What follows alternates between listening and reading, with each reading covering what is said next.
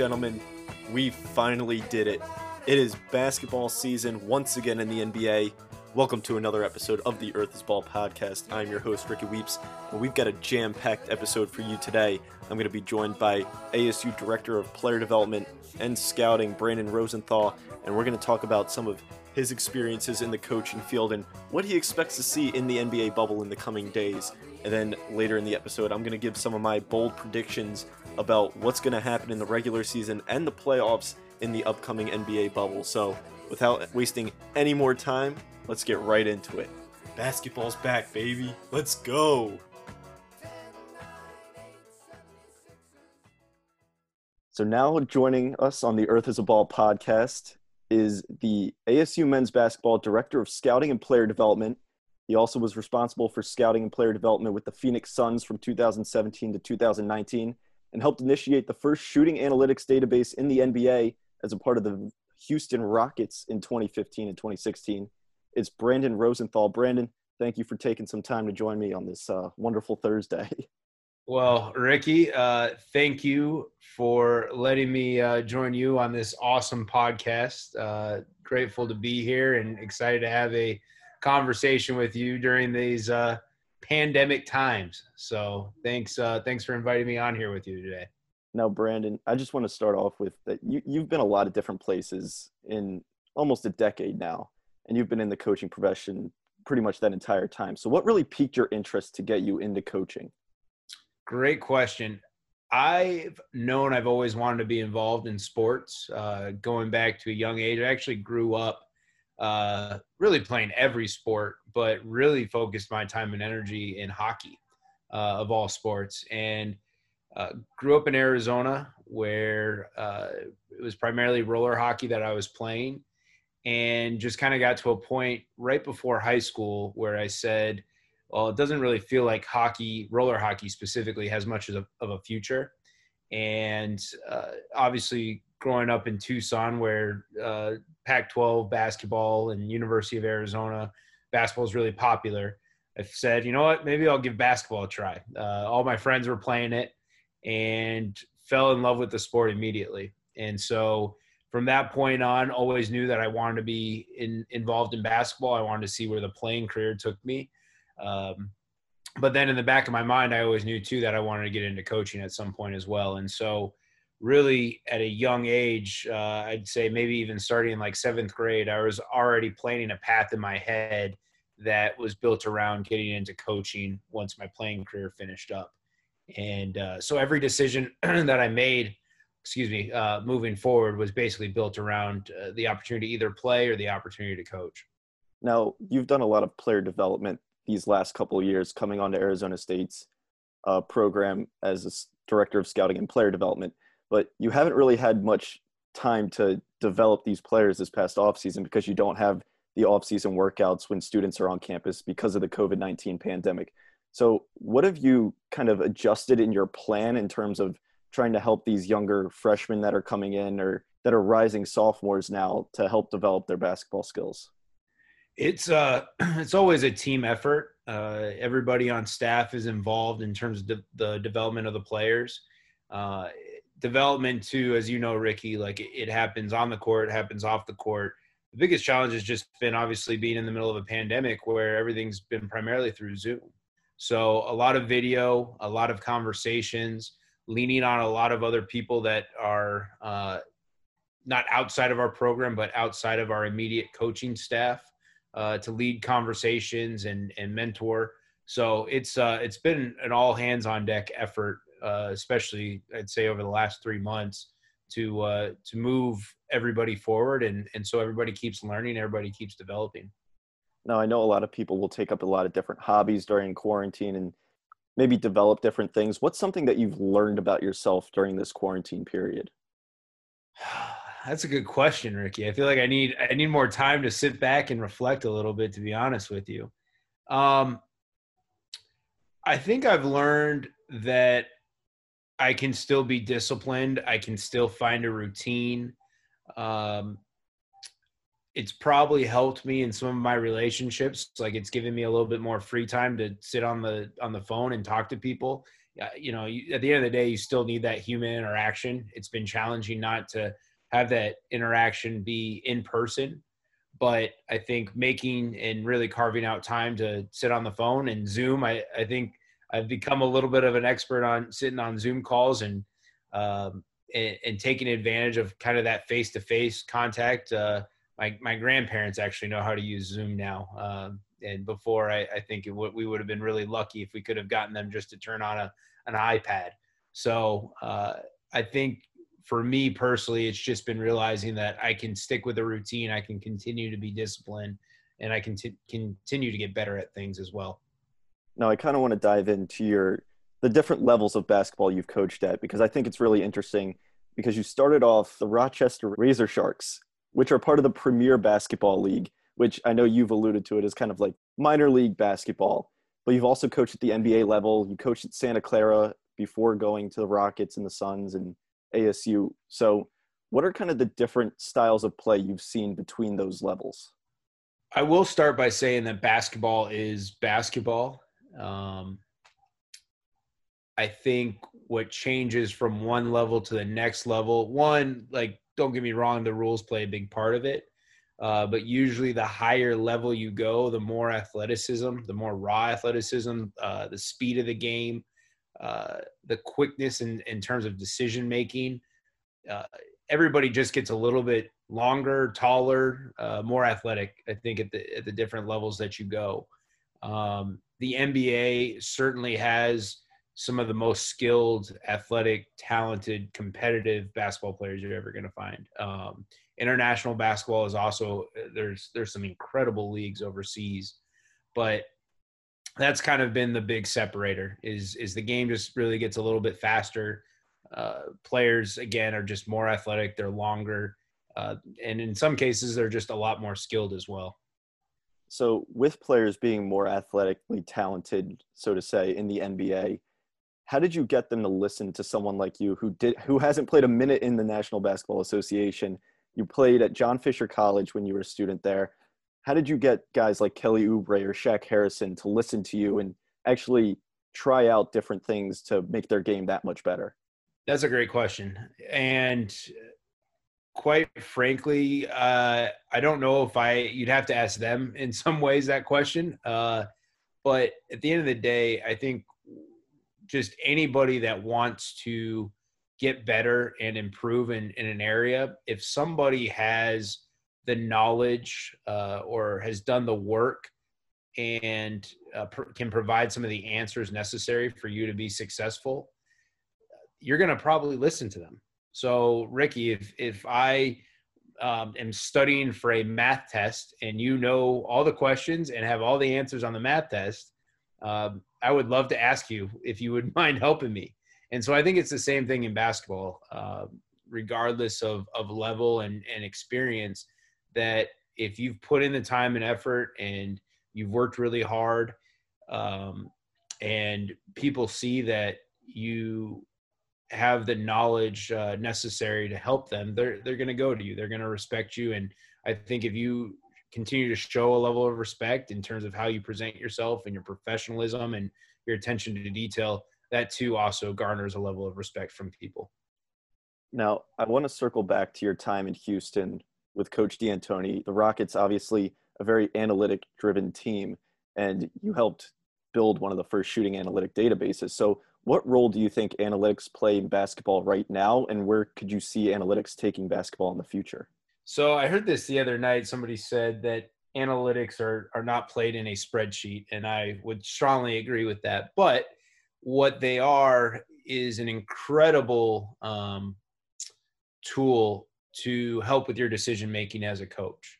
Sometimes there are just questions that you have that essentially can be answered by analytics. Um, is it best to use this defensive coverage? Is it best to play this style on offense? And you can find numbers that can support your decision making. And so having having that tool essentially in your toolbox and and it helps you prepare to be a better coach make better decisions which ultimately is the whole key in all of this as, as a head coach now you mentioned that it plays a role in your decision making and things like that. Now, every coach I feel like has their own book of what kind of system they would want to run when they would become a head coach of a team. So, what kind of offense and defense would you like to run as a head coach? Like, what is if you were head coach Brandon Rosenthal, what kind of system would you be running? Well, in a perfect world, uh, I have five NBA MVPs uh, in the starting five, a bench with all uh, all stars, and um, so we, would have we'd have the most talented team in NBA history. But to my point, you I think you always start with the players. Uh, philosophically, I don't. I try to pride myself on being somebody that studies the game uh, in depth to the point that you tell me what the ingredients are um, in terms of the talent level that's on the roster and then i figure out a way to fit the offensive or defensive system around the players that are there and you know you always have an idea in the back of your mind in terms of how you want to play whether it's you know playing a kind of a freestyle wide open offense that allows you to get up and down the floor allows your players to attack the rim break the paint spray for threes um, be aggressive defensively uh, cause turnovers.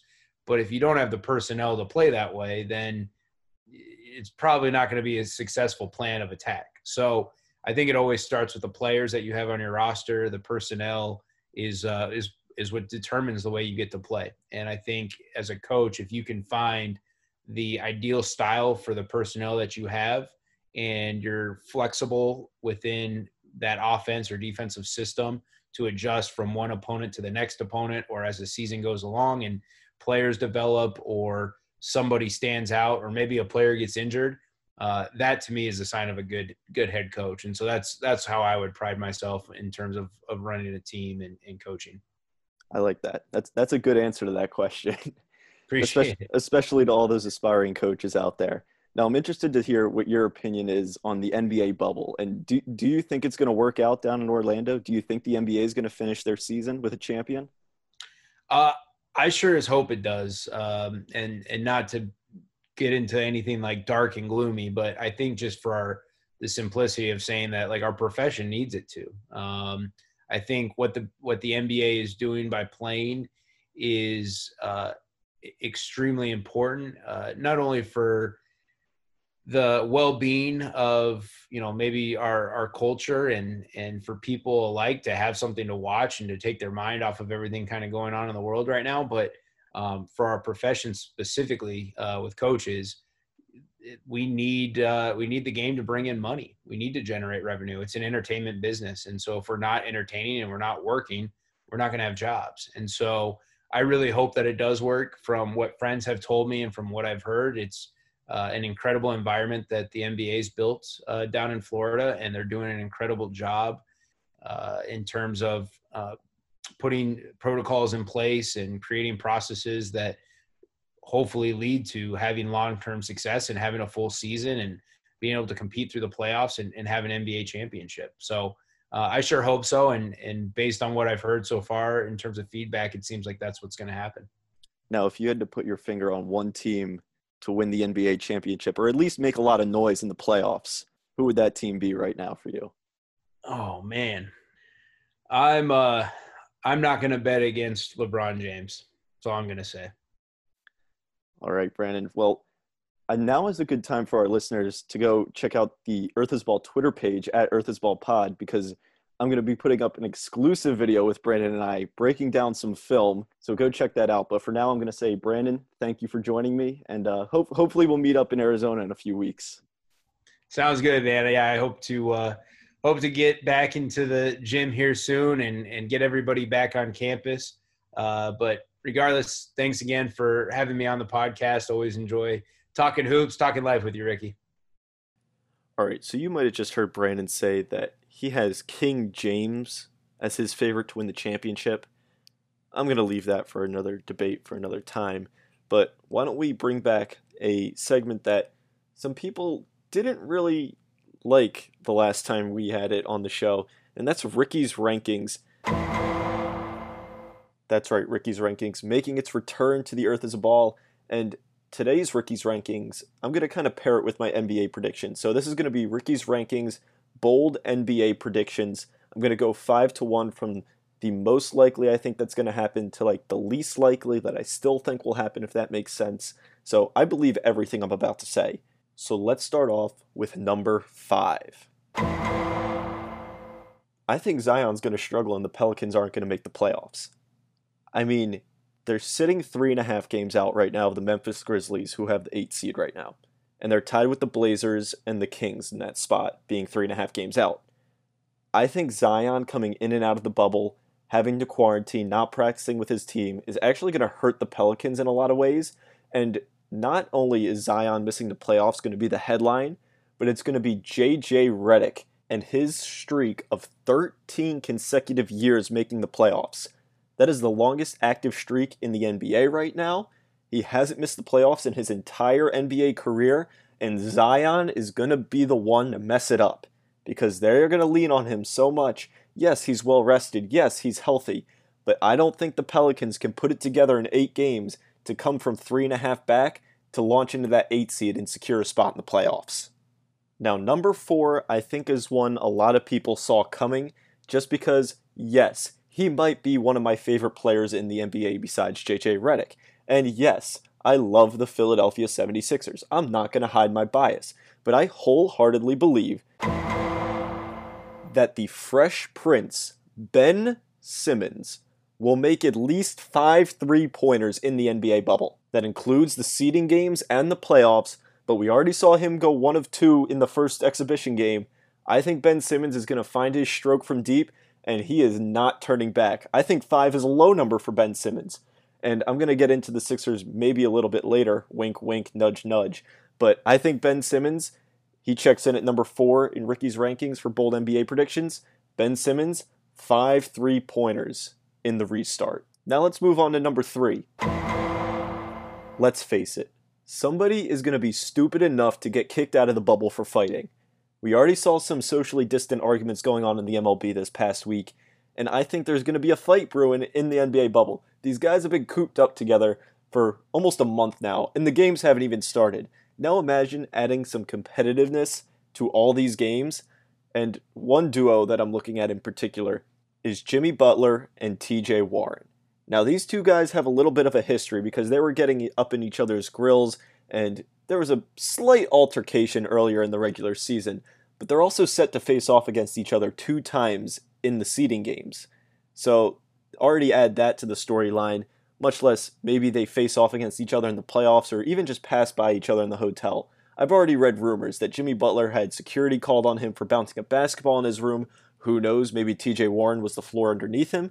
But TJ Warren and Jimmy Butler, maybe they'll be the ones to get kicked out of the bubble for fighting. Maybe they won't. Maybe it'll be someone like going up to Lou Williams because he went to a nightclub and he's like, "Yo, you put us all in jeopardy, man." And then they start throwing hands. Who knows? But I think somebody is going to start an altercation in the bubble, and it's not going to be a good look. And Adam Silver's not even going to hesitate. Just kick them out.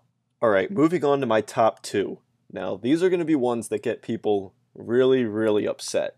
I shouldn't say upset, but like but they're going to question my thought process and why I even choose to do a sports podcast and if I even follow the sport of basketball. So, checking in at number two, the Portland Trailblazers are going to make it to the Western Conference Finals for the second year in a row. That's right. The Portland Trailblazers, who currently sit three and a half games out of the eight seed, are going to make it one series away from the NBA Finals. And yes, before you ask, I am thinking 100% clearly. I can see it in the future, and I totally believe in Damian Lillard, CJ McCollum, and Carmelo Anthony. Now, a lot of people are picking the Blazers as their dark horse team, and that's mostly because they have Jusuf Nurkic back, who didn't play the entire regular season, averaged a double double for the Blazers last year, was an integral part of their offense. Now you're pairing him up with Hassan Whiteside, and not to mention Zach Collins from Gonzaga coming back from injury. This is a loaded backcourt now, and a loaded front court on top of that. You have guys all over the place. They're a great all around team, a lot of veterans, a lot of younger guys, but these guys know how to play the game of basketball at the highest level. I don't see the Blazers, you know, struggling in this bubble restart. I think this restart is one of the best things to happen to the Trailblazers. I think the Blazers and another team that I'm going to mention later are the two biggest beneficiaries of the giant hiatus the NBA took because of the coronavirus. And I think that everybody's going to see that on display when the Blazers start playing the seeding games. I think they have the possibility to go 8 and 0 and then you look up and they're in the playoffs already and they could match up against LeBron James and Anthony Davis in the first round, but I think having Nurkic back, Whiteside, you know, never count out Carmelo Anthony and Damian Lillard in the playoffs. Maybe they could knock off the Lakers in the first round. I could totally see it happening, and that's why the Blazers making it to the Western Conference Finals is number two on Ricky's rankings this week. now it's the one everybody's been waiting for. Number one on Ricky's rankings for bold NBA predictions for the bubble restart goes to the Philadelphia 76ers. I don't know who would have saw that coming. I know, completely out of left field. But my bold prediction with the Philadelphia 76ers Sixers in six, baby. We're winning the chip this year. And no, it is not a completely biased pick for me. I look at the Sixers roster right now. They had a lot of chemistry issues early in the season. They had a tough time spacing with Al Horford and Joel Embiid on the floor at the same time. Ben Simmons refusing to shoot a jump shot. Tobias Harris was cold every other night, and they really had no flow to their offense. Now, somehow, within all that madness, they still managed to have a winning record and clinch a spot in the playoffs. But this hiatus benefited the Sixers the most, because if you look at where they were when the season ended, you had Ben Simmons on the injured list with a back injury. You had Shake Milton putting up 40 points per game, and Embiid and Horford were still at their wits, kind of fighting against each other in the post. But now, this team, watching their last three exhibition games, and I know they're only exhibition games, this team has really gelled a lot better than we have seen the entire season. Matisse Thybulle, as a rookie, is coming into his own. He knows his role. He's well rested. You know, one of the things that plagues NBA rookies their first season is that 82 game marathon. Well, you don't have that this year. So it's going to be interesting to see how guys like Ja Morant, Zion Williamson, even though he only played 19 games, Matisse Thybulle, all these guys, how they respond to this shortened season. And I think Brett Brown is going to be looked at at the end of this season as a genius for putting Ben Simmons at the forward position because he can still be a playmaker in the high post. And having a shooter like Shake Milton, who's a reliable shooter from deep, it just enables more floor spacing. And then you have Al Horford coming off the bench for Joel Embiid, so you don't have that much clogging in the lane. When you put Ben Simmons at the high post, you have Joel Embiid down on the block. It makes things a lot more easier on offense, and the offense has really been smooth the last couple games from what I've seen. So it's going to be interesting to see how they attack teams if they keep the same flow on offense once the season picks back up again. Not to mention, they're one of the top defensive teams in the NBA. I think Ben Simmons is an all defensive player. I think Joel Embiid has all defensive potential when he's healthy. You just can't sleep on the Sixers, man. They got too much going for them. Four bounces away last year from going to the Eastern Conference Finals. You don't think they're still thinking about those four bounces every day? Four bounces. Sixers and six. That's all I have for Ricky's rankings, and that's all I have for the rest of this episode. So I want to thank everybody for tuning in. Next week is going to be the summer finale and I'm going to ask for your help to send in some questions on voice memos. Make sure you stay tuned. That announcement is going to be on our Twitter page at Earth is Ball Pod. I want to thank Brandon Rosenthal again for joining the show and providing us with a nice interview. But until next week, just remember the Earth is a ball.